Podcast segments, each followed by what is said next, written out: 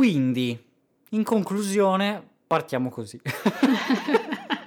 Mi sembra un ottimo inizio, quindi bentornati su Funzione Animazione.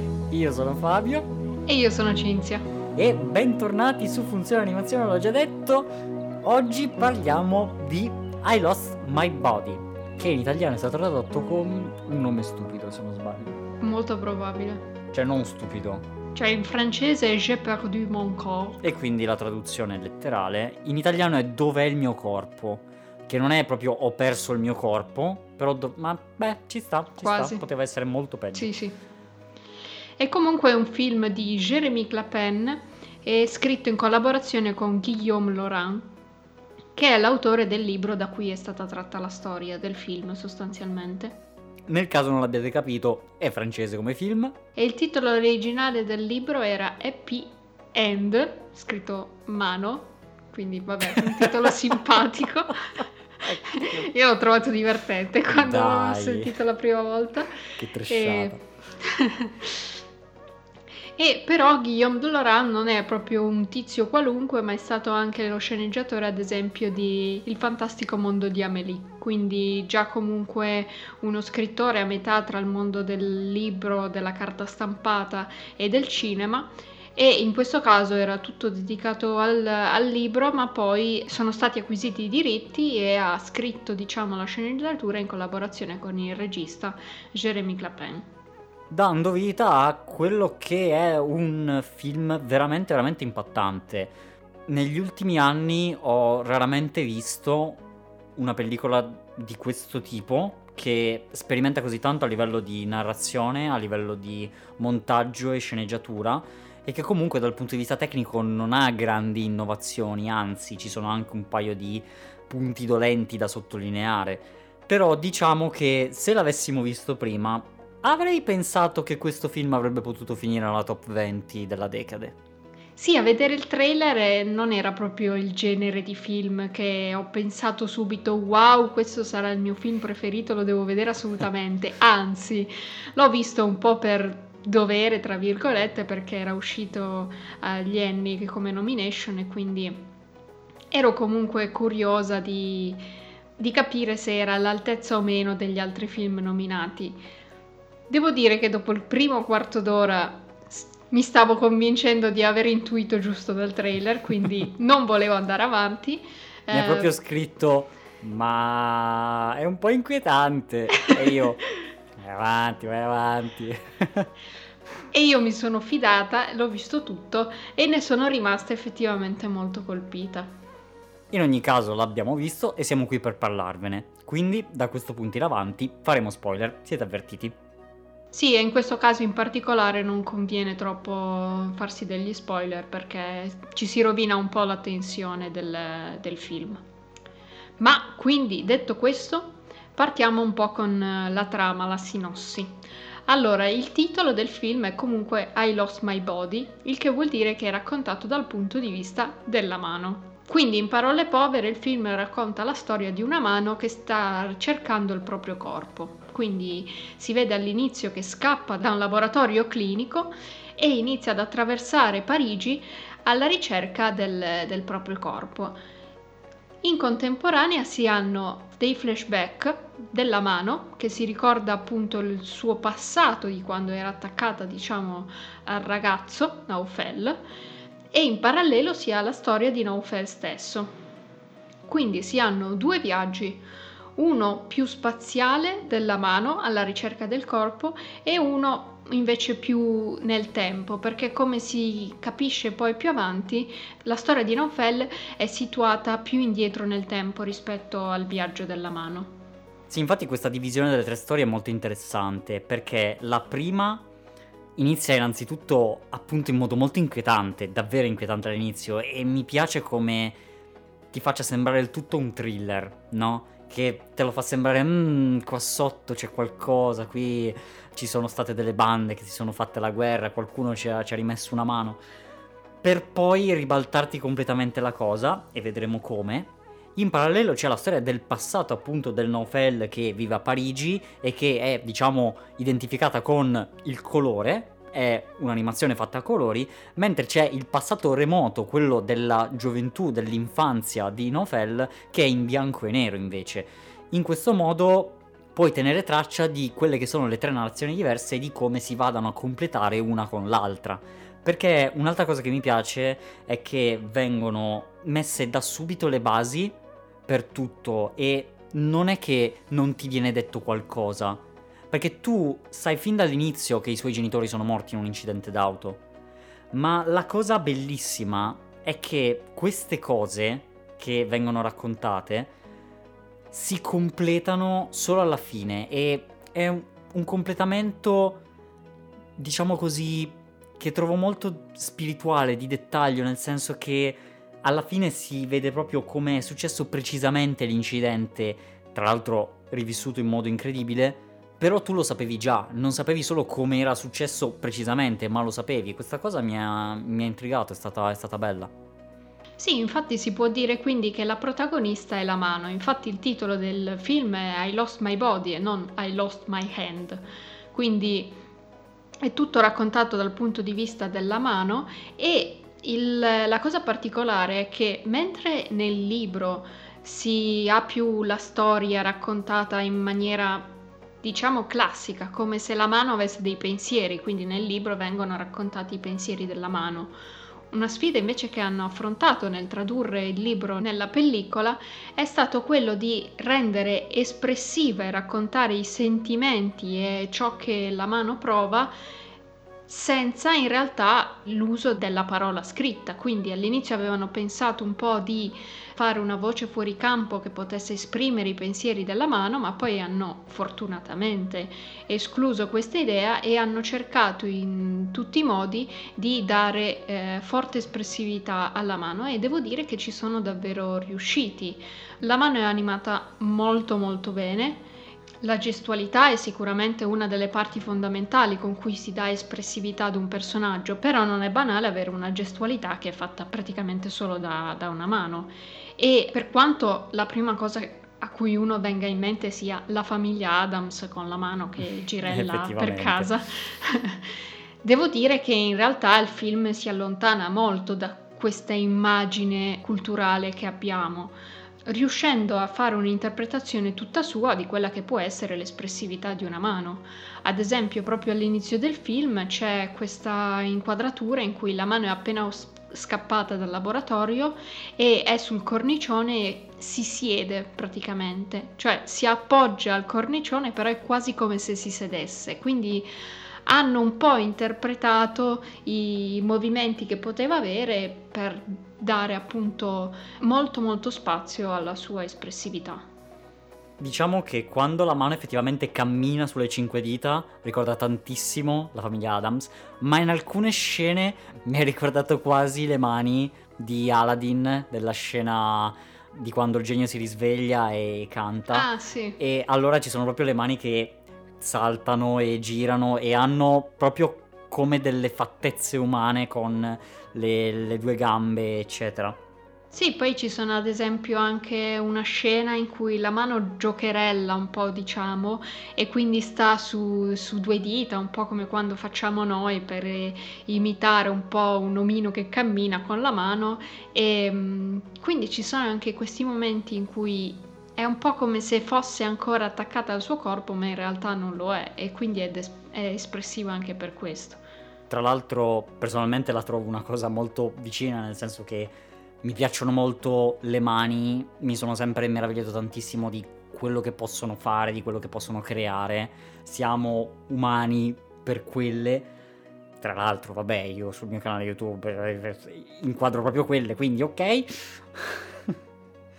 e però credo che siano arrivati ad un livello veramente alto nel fare questa cosa, perché al di là della mano che ovviamente è realizzata anatomicamente in modo ottimo, davvero, io ho trovato bellissime le transizioni tra le scene della mano e le scene di Naofel, perché c'è sempre quell'inquadratura che fa da intermezzo, no? Dove si concentra sulla mano che è effettivamente attaccata al corpo e di lì c'è la transizione alla scena con Naufel. E sono tantissime, sono tutte diverse e sono fatte in modo veramente veramente bello. È una cosa che mi ha fatto notare per una volta il montaggio in un film, cosa che io di solito non guardo quasi mai, che però in questo caso si nota veramente tanto. Sì, anche come passa alle scene, quelle in bianco e nero, quindi quelle del, del passato, della giovinezza di Naufel, sono proprio un'evocazione di quei momenti attraverso una gestualità che aveva quindi il bambino, ad esempio mentre che solleva la sabbia o mentre che um, il giochino che facciamo tutti noi di mettere la mano davanti al sole per farne passare i raggi.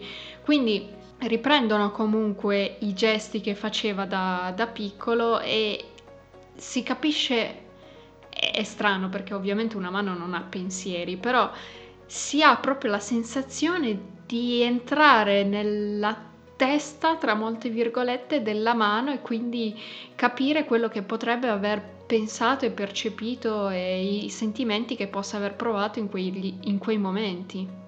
Infatti io non li definirei pensieri, li definirei ricordi, sensazioni, appunto, sì, sì, quello ricordi. che le mani come si sono mosse, che cosa hanno bloccato, che cosa hanno toccato ed è in questo modo veramente, tra un passaggio di una scena e l'altra, che rende il protagonista effettivamente una mano che non parla e il cui scopo nella storia è semplicemente un tornare dal proprio padrone.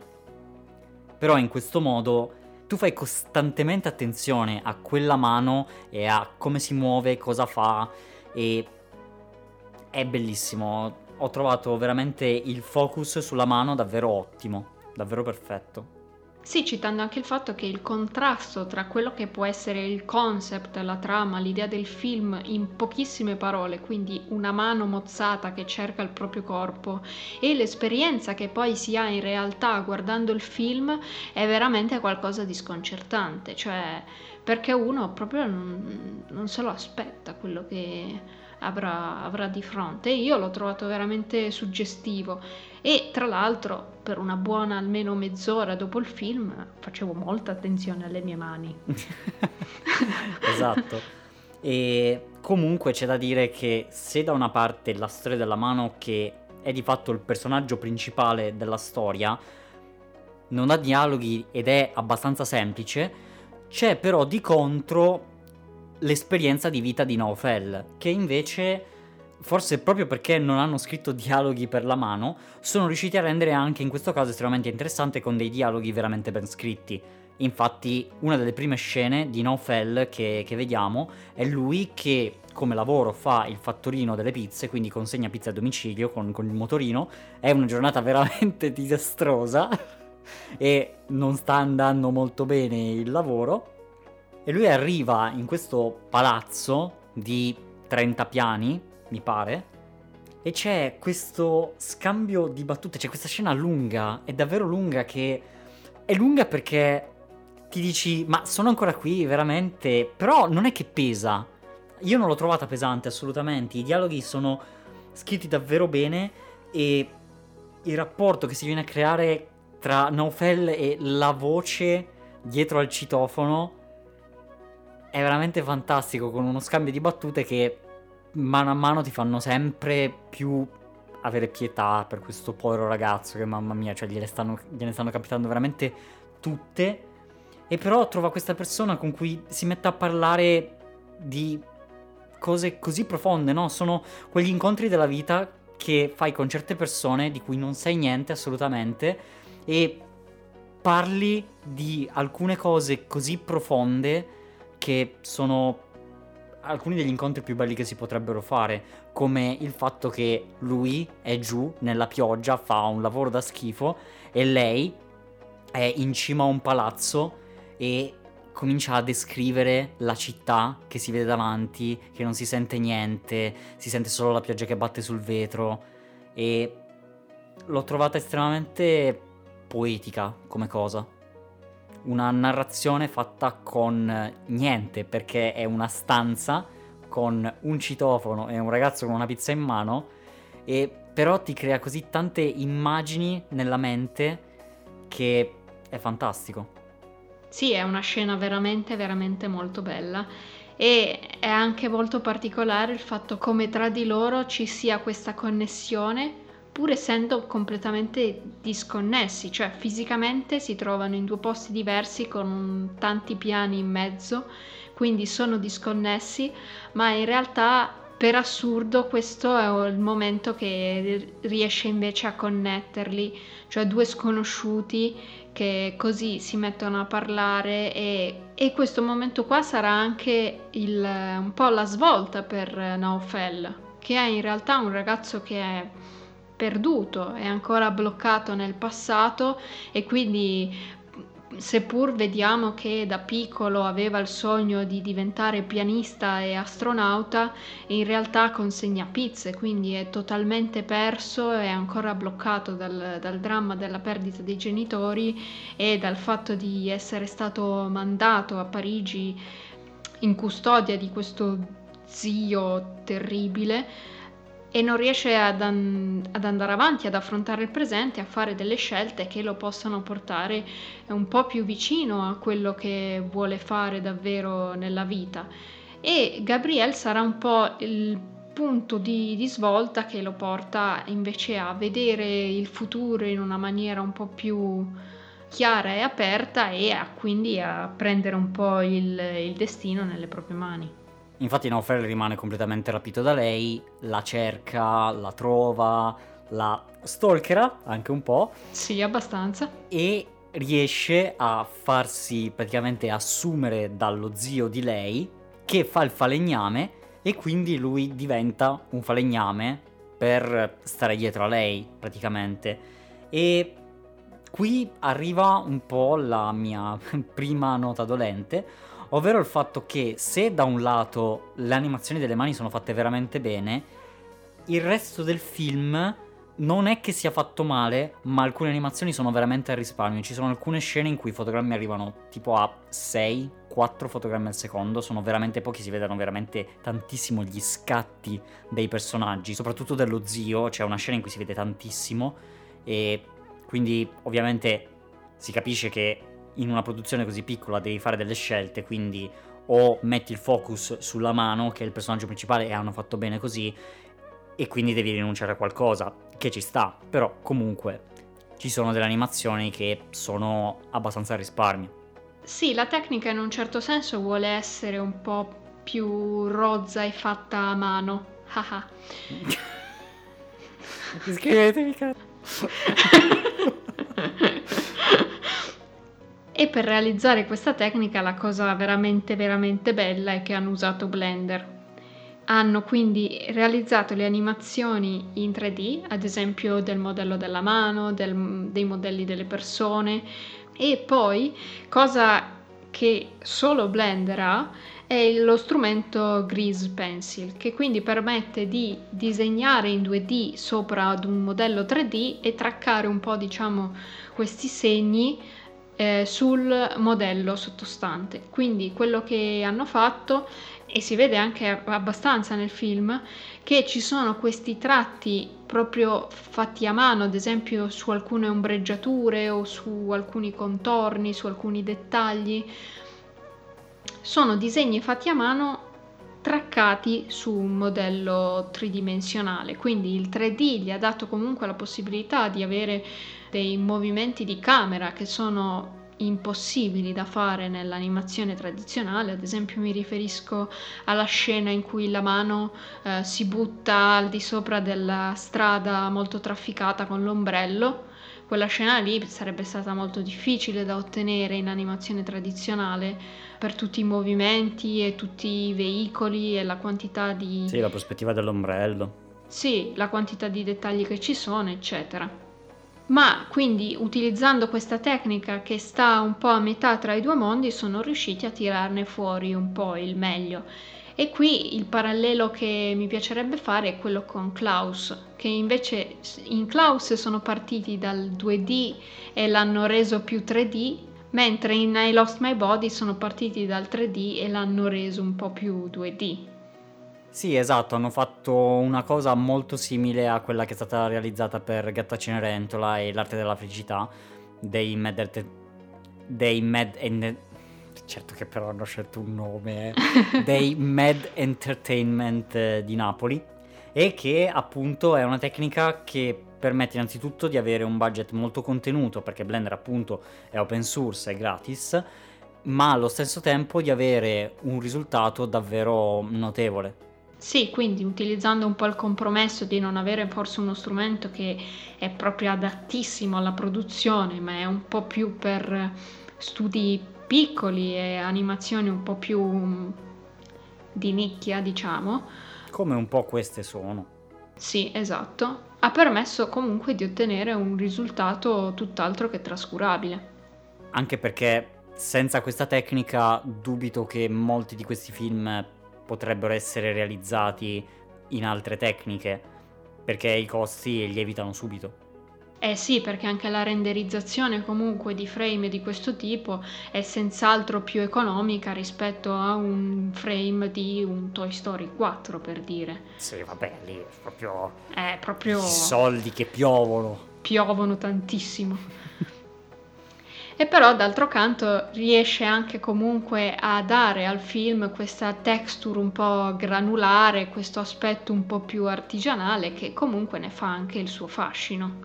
Sì, risulta quasi essere l'impressionismo dell'animazione, no? Con l'immagine che non è ben definita, si fa più attenzione ai colori, alle forme, alle riflessioni, alla luce, piuttosto che alla precisione, alla perfezione. Stiamo entrando nell'impressionismo dell'animazione. Che ci volete fare? Eh beh sì, cercano sempre di esprimere un po' di più le, le, sensazioni e le emozioni piuttosto che cercare di portare il rendering a livelli mai visti. Ti stanno staccando dall'Accademia Pixar. I sì. E quanto triste. Eh scusa, stavo pensando ad altro. e però tornando un attimo al momento in cui lo zio, diciamo, prende sotto la propria ala Lanfel, eh, mi è piaciuto molto come Gabrielle cerchi di capire il perché abbia fatto questo, cioè lo zio di fatto ha assunto un perfetto sconosciuto e l'ha fatto entrare nel proprio studio quando in realtà non ha molto bisogno perché il lavoro immagino che non sia molto. E invece lo zio spiega a Gabrielle come semplicemente con queste poche parole è un ragazzo perduto dimostra che ha già capito tutto più o meno di Naufel e il motivo per cui l'ha, l'ha preso sotto la propria ala. E infatti da questo momento Naufel comincia un po' a cambiare, più a, lavorare, a fare qualcosa di, di, creativo, di pratico, mettere un po' in campo anche le sue capacità, anche banalmente di, di matematica, realizzando l'igloo in legno e frequenta anche la biblioteca dove Gabriele lavora e quindi i due pian piano si, si conoscono e si approfondisce un po' la loro relazione. Fino ad arrivare al punto in cui lui, partendo da delle reference di libri che parlano di Antartide, di igloo e come si vive nel freddo, realizza questo igloo di legno per invitarci Gabrielle e lì svela che lui era il fattorino di quella sera e Gabrielle diciamo che se la prende perché non gliel'ha detto tipo per due mesi e quindi non è bella come cosa. E qui diciamo che ci stiamo avvicinando al finale. Vorrei solo aggiungere un'altra cosa che mi sono dimenticato di dire riguardante appunto la storia della mano, ovvero il fatto che innanzitutto mi piace molto come è stata realizzata la tensione dei pericoli che può correre una mano, anche se non corre, però vabbè quante battute. Tristi. e la scena probabilmente più forte di tutte è quella della metro. Eh, io come scena più forte ne scelgo un'altra, ma vai pure avanti. Sì, no, quella del piccione eh. è cruenta. Non è impattante, secondo me. Quella dove la mano si aggrappa al collo del piccione e lo uccide per non cadere secondo me è molto cruenta ma non è impattante e tesa come la scena della metro in cui appunto lui cade fra i binari e poi si ritrova in mezzo ai topi e prima di essere mangiata viva, anche se non è viva, allora prende questo accendino e lo accende spaventandoli e crea una delle inquadrature più belle del film con questa fiamma che illumina e spaventa questi ratti. Sì, riesce a scappare, ma i pericoli non sono proprio del tutto passati. In realtà la mano attraversa molti ambienti diversi, da eh, appunto la, la, metro, ritrovarsi in un parco, cadere in un fiume, eh, dormire all'addiaccio, fino a poi a ritrovarsi all'interno della casa di un cieco che ho trovato molto particolare e il cieco è un pianista, quindi c'è anche un po' questa, questo collegamento in realtà al futuro che voleva avere Naufel e la mano è rapita da questo pianista che suona e l'ho trovata veramente anche una scena molto molto bella. Quindi comunque scappa prima dei pericoli molto più terreni eh, che si potrebbe trovare di fronte diciamo un essere più più piccolo di noi, perché banalmente un po', sono un po' i pericoli da tesoro mi si sono riscritti i ragazzi, è un parallelo molto brutto, lo so, Quante. però nel senso di un... vabbè, Ant-Man, meglio? Ratatouille non va bene? Stiamo parlando di Bugs quello. Life. sì. Sì, i, i, pericoli di una creatura più piccola di noi, anche se è solo una parte di un corpo più grande, e però che gli permette comunque di entrare in certe realtà che sono diverse da quelle che viviamo di solito. Quindi c'è anche poi questa scena molto particolare in cui si ritrova dentro l'appartamento di una mamma con un bambino ed è carino come diciamo pur essendo un po' cringe come scena, cioè nel senso è una oh. mano mozzata che... però porge il ciuccio a questo bambino che è semisveglio e pur essendo molto creepy, molto cringe, è in realtà molto dolce, cioè detta così dici oddio ma che è? Però in realtà per come è stata resa nel film sono riusciti a ottenere veramente un effetto incredibile. E a questo punto arriviamo al primo culmine finale, che è quello in cui si scopre come è avvenuto il fattaccio. Ovvero che Naufel, triste per la reazione di Gabrielle, va a bere, praticamente si fa una bella bevuta, il mattino dopo ha una testa grande come una casa, non ci capisce niente, si mette a lavorare e cercando di chiudere una delle pillole che vengono date dall'inizio del film, ovvero il come prendere una mosca a mani nude, ah, devi prendere di lato perché vedono dappertutto, eccetera, eccetera, succede l'incidente. Nella falegnameria, cercando di prendere questa mosca, la mano gli si impiglia nella sega a nastro e gli viene mozzata. E solo in questo momento quindi si capisce che in realtà non è successo niente di criminale, potremmo dire, ovvero è stato solo un incidente e che combacia anche con, diciamo, il viaggio che ha alla mano, perché riesce a tornare dal proprio corpo, tra l'altro bello come capiamo che sta arrivando perché riconosciamo i luoghi in cui Naufel lavora, e c'è la scena in cui la mano si poggia vicino al moncherino e sembra quasi come se si potesse riattaccare così dal nulla. Sì, sembra quasi che all'improvviso possa succedere il miracolo, in realtà poi non avviene, quindi Naufel si gira nel sonno dall'altra parte e la mano rimane comunque staccata dal corpo a cui tanto desidera ricollegarsi. E questo diciamo è il punto forse più basso di solitudine del film, perché sia la mano che Naufel sono due figure molto sole, che soffrono di, di solitudine però in questo momento addirittura non è al corpo che manca la mano, ma è alla mano che, che manca il corpo.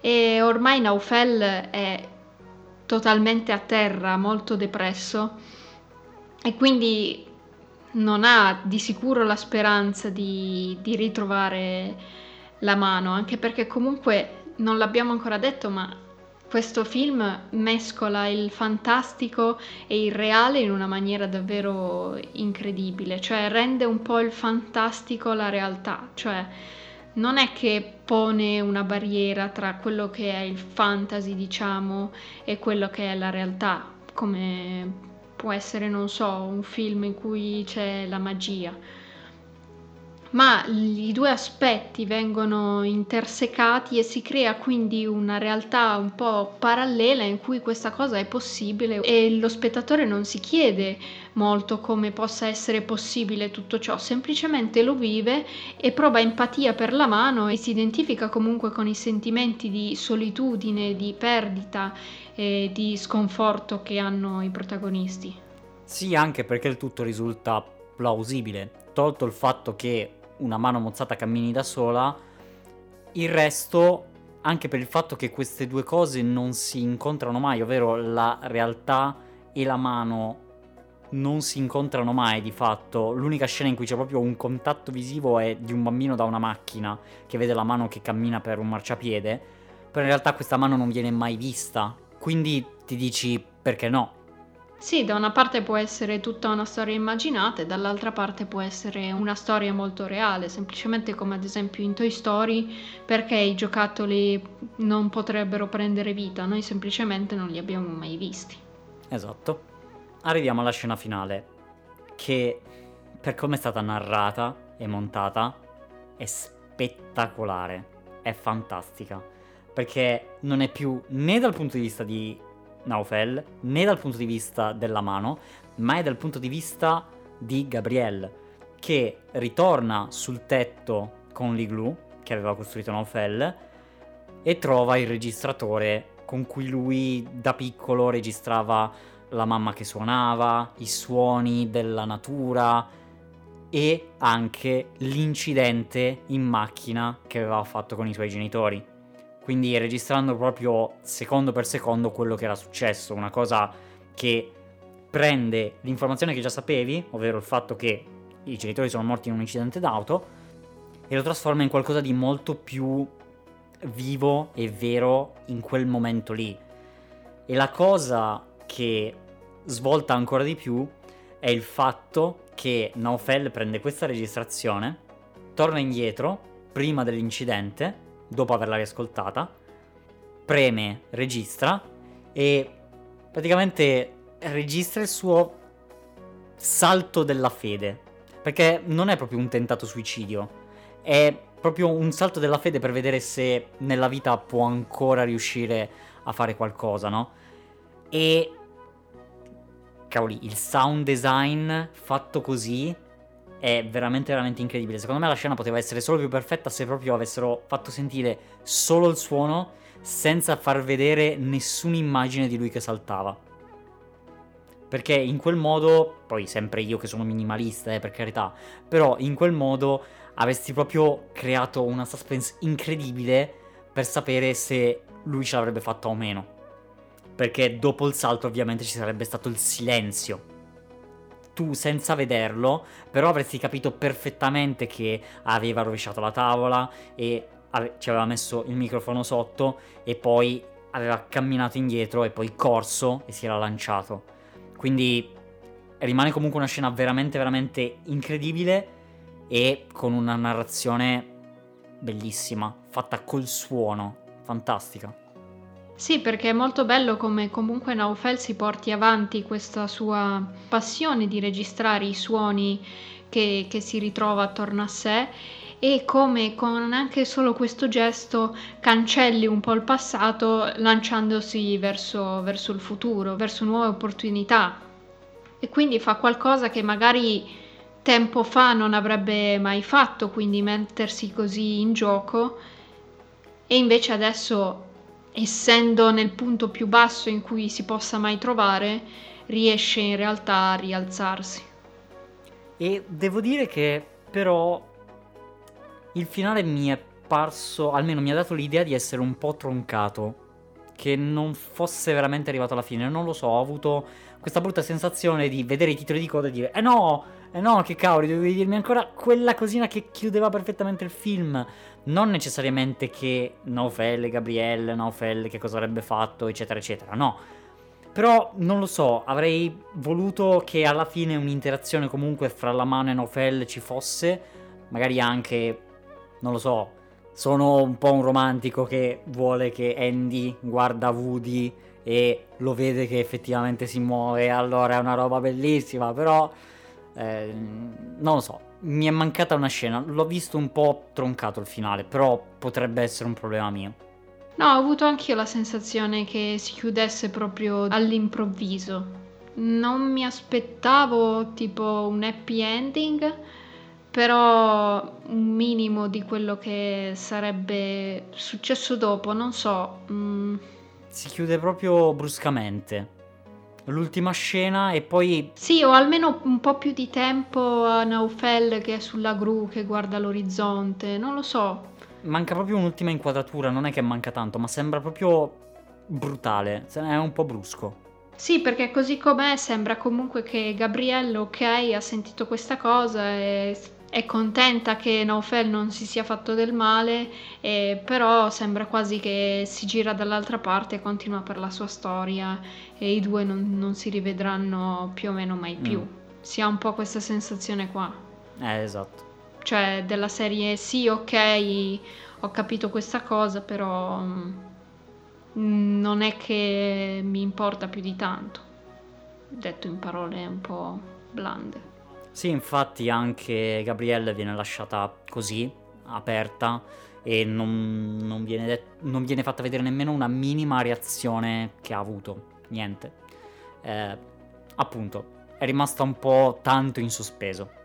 Sì, comunque, appunto, come hai già detto tu, l'aspetto veramente incredibile è quello del sound design, ma questa è una cosa che mi ha colpito praticamente in tutto il film come siano riusciti a tradurre anche un po' le sensazioni sia tattili della mano, non so come dire perché ovviamente non abbiamo provato il, il, tatto, però è quasi come se si riuscisse a un po' a sentire le superfici su cui passa la mano e devo dire che anche tanto merito va dato appunto al, al sound design, a come hanno trattato il suono e anche la musica, a come hanno mischiato questa musica più classica a sonorità più elettroniche, mischiando al suo interno anche comunque rumori della, della città.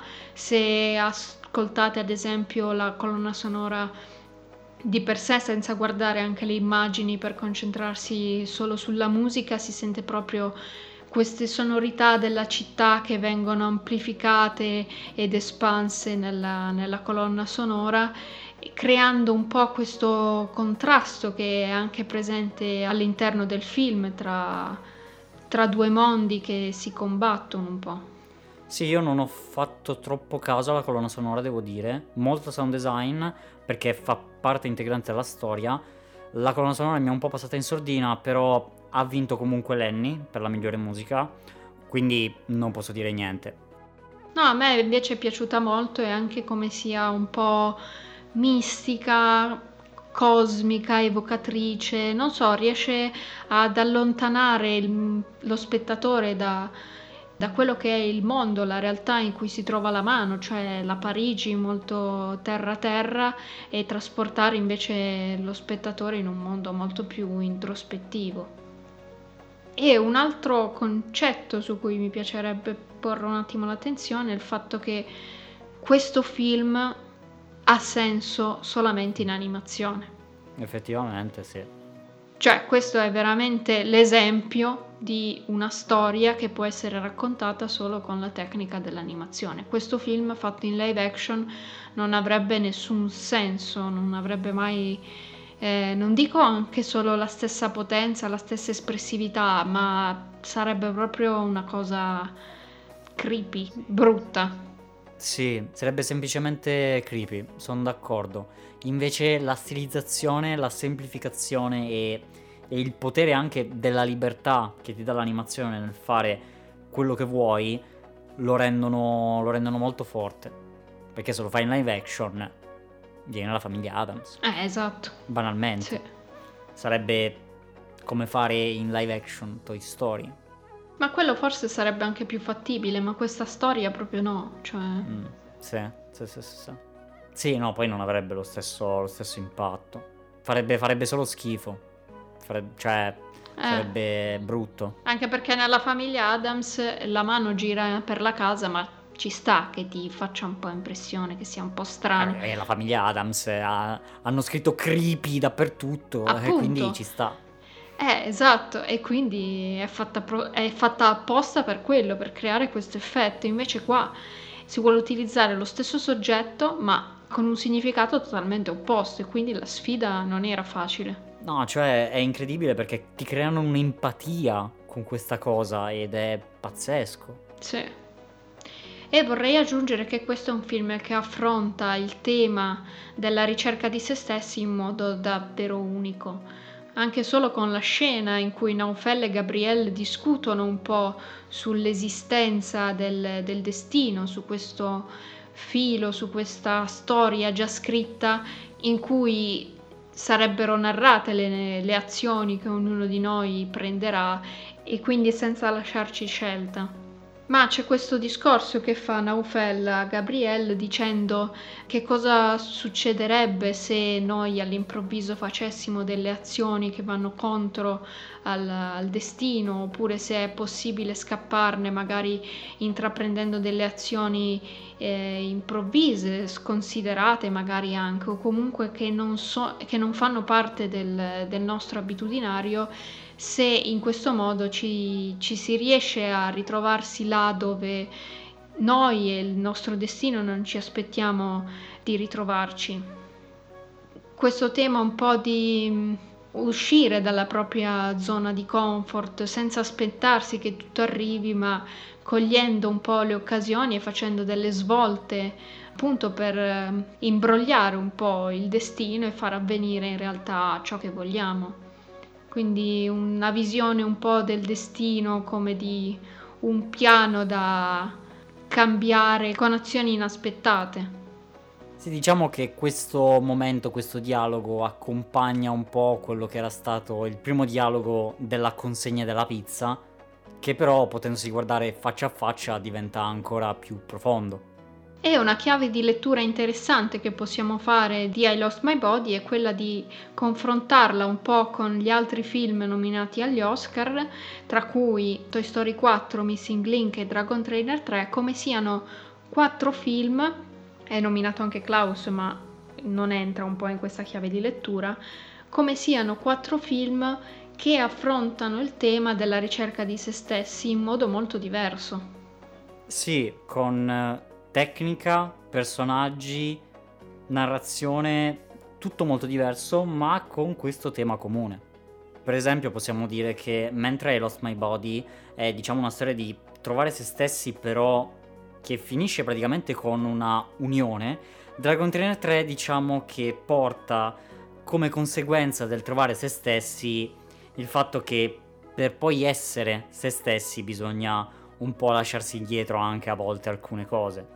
Sì, anche in Dragon Trainer 3 si hanno dei personaggi che fanno un po' parte uno dell'altro, non sono proprio al livello della mano e del proprio corpo, però hanno comunque un rapporto di dipendenza l'uno dall'altro. No, no, non sono d'accordo, perché Icap è esattamente la coda di Sdentato.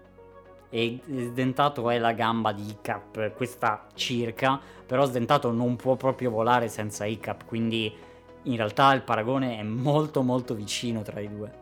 Eh sì, mh, mm, I Lost My Body lo porta ad un livello un po' più alto. Perché è una sola entità. Sì, sì, sì. sì. Ok. e, però sì, appunto è interessante anche vederla da questo punto di vista.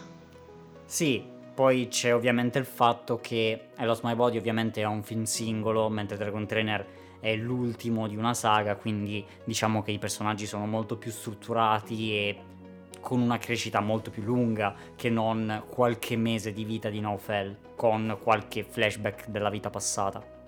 Sì, infatti la ricerca di se stesso di Icap dura praticamente tutta la saga e lo vede comunque attraversare un, un periodo molto lungo della propria vita. Sì, e che tra l'altro sta ad indicare il fatto che la ricerca di se stesso non ha mai fine e che cambia sempre e che una volta che pensi di aver trovato te stesso, probabilmente nel tempo questa cosa cambierà e dovrai ricercarti, tra virgolette. Sì, quindi il 2019 sembra essere stato l'anno della ricerca di se stessi e Anche con Frozen 2. anche con Frozen 2, sì. E nei prossimi podcast parleremo di Toy Story 4 e Missing Link e sarà interessante vedere come è stato affrontato in quei casi lì. Già. Quindi in conclusione possiamo assolutamente dire che I Lost My Body, che ha vinto l'Annie come miglior film indipendente straniero, miglior musica e miglior scrittura, sono tutti e tre premi meritati. Non ha vinto quando ha vinto Klaus, praticamente. Eh, più o meno sì. E vedremo cosa succederà agli Oscar. Io non credo che abbia molto possibilità contro Klaus, perché Klaus sta sbancando il lunario in una maniera pazzesca, sta vincendo qualunque cosa. Quindi non so. Però dal punto di vista di produzione sono anche due prodotti molto simili, sono entrambi prodotti di studi più piccoli, un po' più autoriali, entrambi distribuiti da Netflix. Sono comunque due prodotti simili, diciamo. Klaus ovviamente è un po' più per famiglie, la favola di Natale. I Lost My Body è senz'altro un... No, non è questo. di un certo spessore. No, quello che vedo io è il fatto che Klaus rappresenta quello che è fondamentalmente il ritorno all'animazione. Secondo me il peso innovativo che ha Klaus lo porterebbe a vincere su I Lost My Body. Adesso lasciando perdere l'Academy che tanto fanno vincere Toy Story 4 perché è Pixar e via. Anche perché non si sa mai su che base fanno vincere il premio di miglior film d'animazione agli Oscar. La tecnica, la storia, non si sa. Quindi, a mio parere, Klaus risulta essere un po' meglio di I Lost My Body, appunto perché ha portato tanta, tanta innovazione nel mondo dell'animazione. Sì, ha riportato un po' le vecchie glorie in campo. Benissimo. Grande conclusione, perfetta, così mi piaci. Va bene, ho capito. Benissimo. Direi che con questo abbiamo finito, giusto? Almeno Giusto. questo puoi dirlo. Giusto, è la fine. Perfetto. Noi vi invitiamo a farci sapere la vostra di cosa ne pensate di questo film nei commenti di YouTube o su Twitter Diteci chi volete che vinca gli Oscar. e noi ci vedremo in un prossimo episodio su Funzione Animazione. Ciao a tutti! Ciao. Ciao ciao. Io sgancio.